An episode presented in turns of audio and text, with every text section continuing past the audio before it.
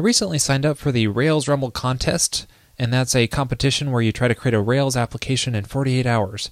And the sign up page there was really interesting. Basically, it just asks you to sign in through any one of these services.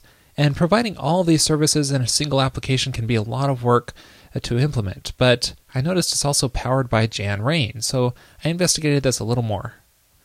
And then I found this service called Janrain Engage. It's also called RPX, so if you're doing some Googling, you might want to use the term RPX as well.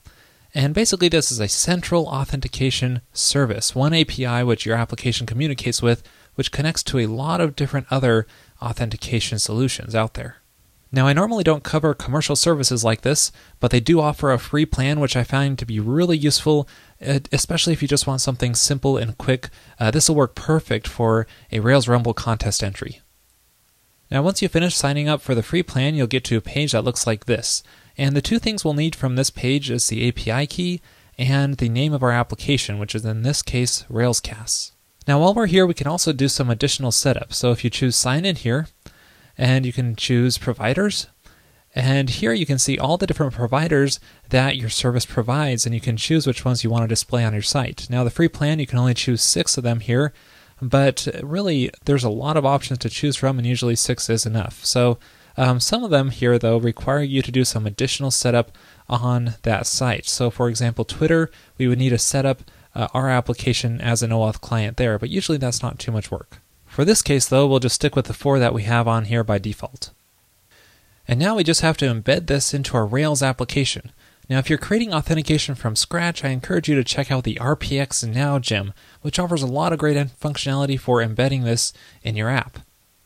And if you're using AuthLogic, you might want to check out the AuthLogic RPX gem, which I haven't tried yet but looks really promising. And then if you're using Devise, check out the Devise RPX connectable gem. This is a really easy to set up and I was pretty impressed with this. So this is actually what I'm going to demonstrate here in this episode. Now, if you aren't familiar with Devise, check out episode number 209 where I built some basic authentication using Devise. And in this episode, I'm basically going to build on what I ended with in that episode. And this is what that application looks like. And as you can see, we have basic sign up and sign in links, in each of those go to a pretty standard form that would need to be filled out. But instead, I want to go have one link here and have it go to uh, where they can select the service of their choice uh, using that to sign up. And this is where that devise RPX connectable gem comes into play. So inside your gem file, just add devise RPX connectable inside there. And then run bundle install to make sure that it's installed.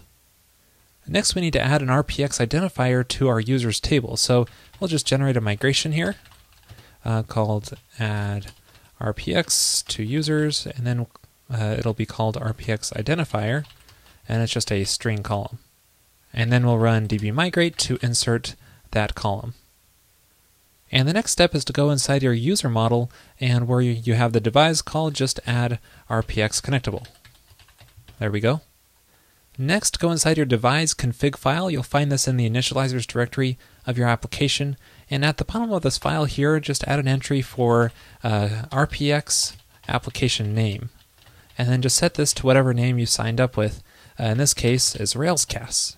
And we also need to specify the API key, and this is done through RPX Now. So just call RPX Now API key and then set it to uh, whatever your API key is.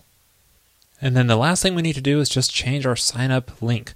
So in this case, it's located in our layout file here. And what we need to do is change it to link to RPX. Let's call it sign in and pass in the user session uh, URL here. Now let's give this a try. Here in our application, we now just have a simple sign in link, and this actually directs us to our Railscast application on uh, Janrain's server. So as you can see, we have all these choices, and we can customize those if we want.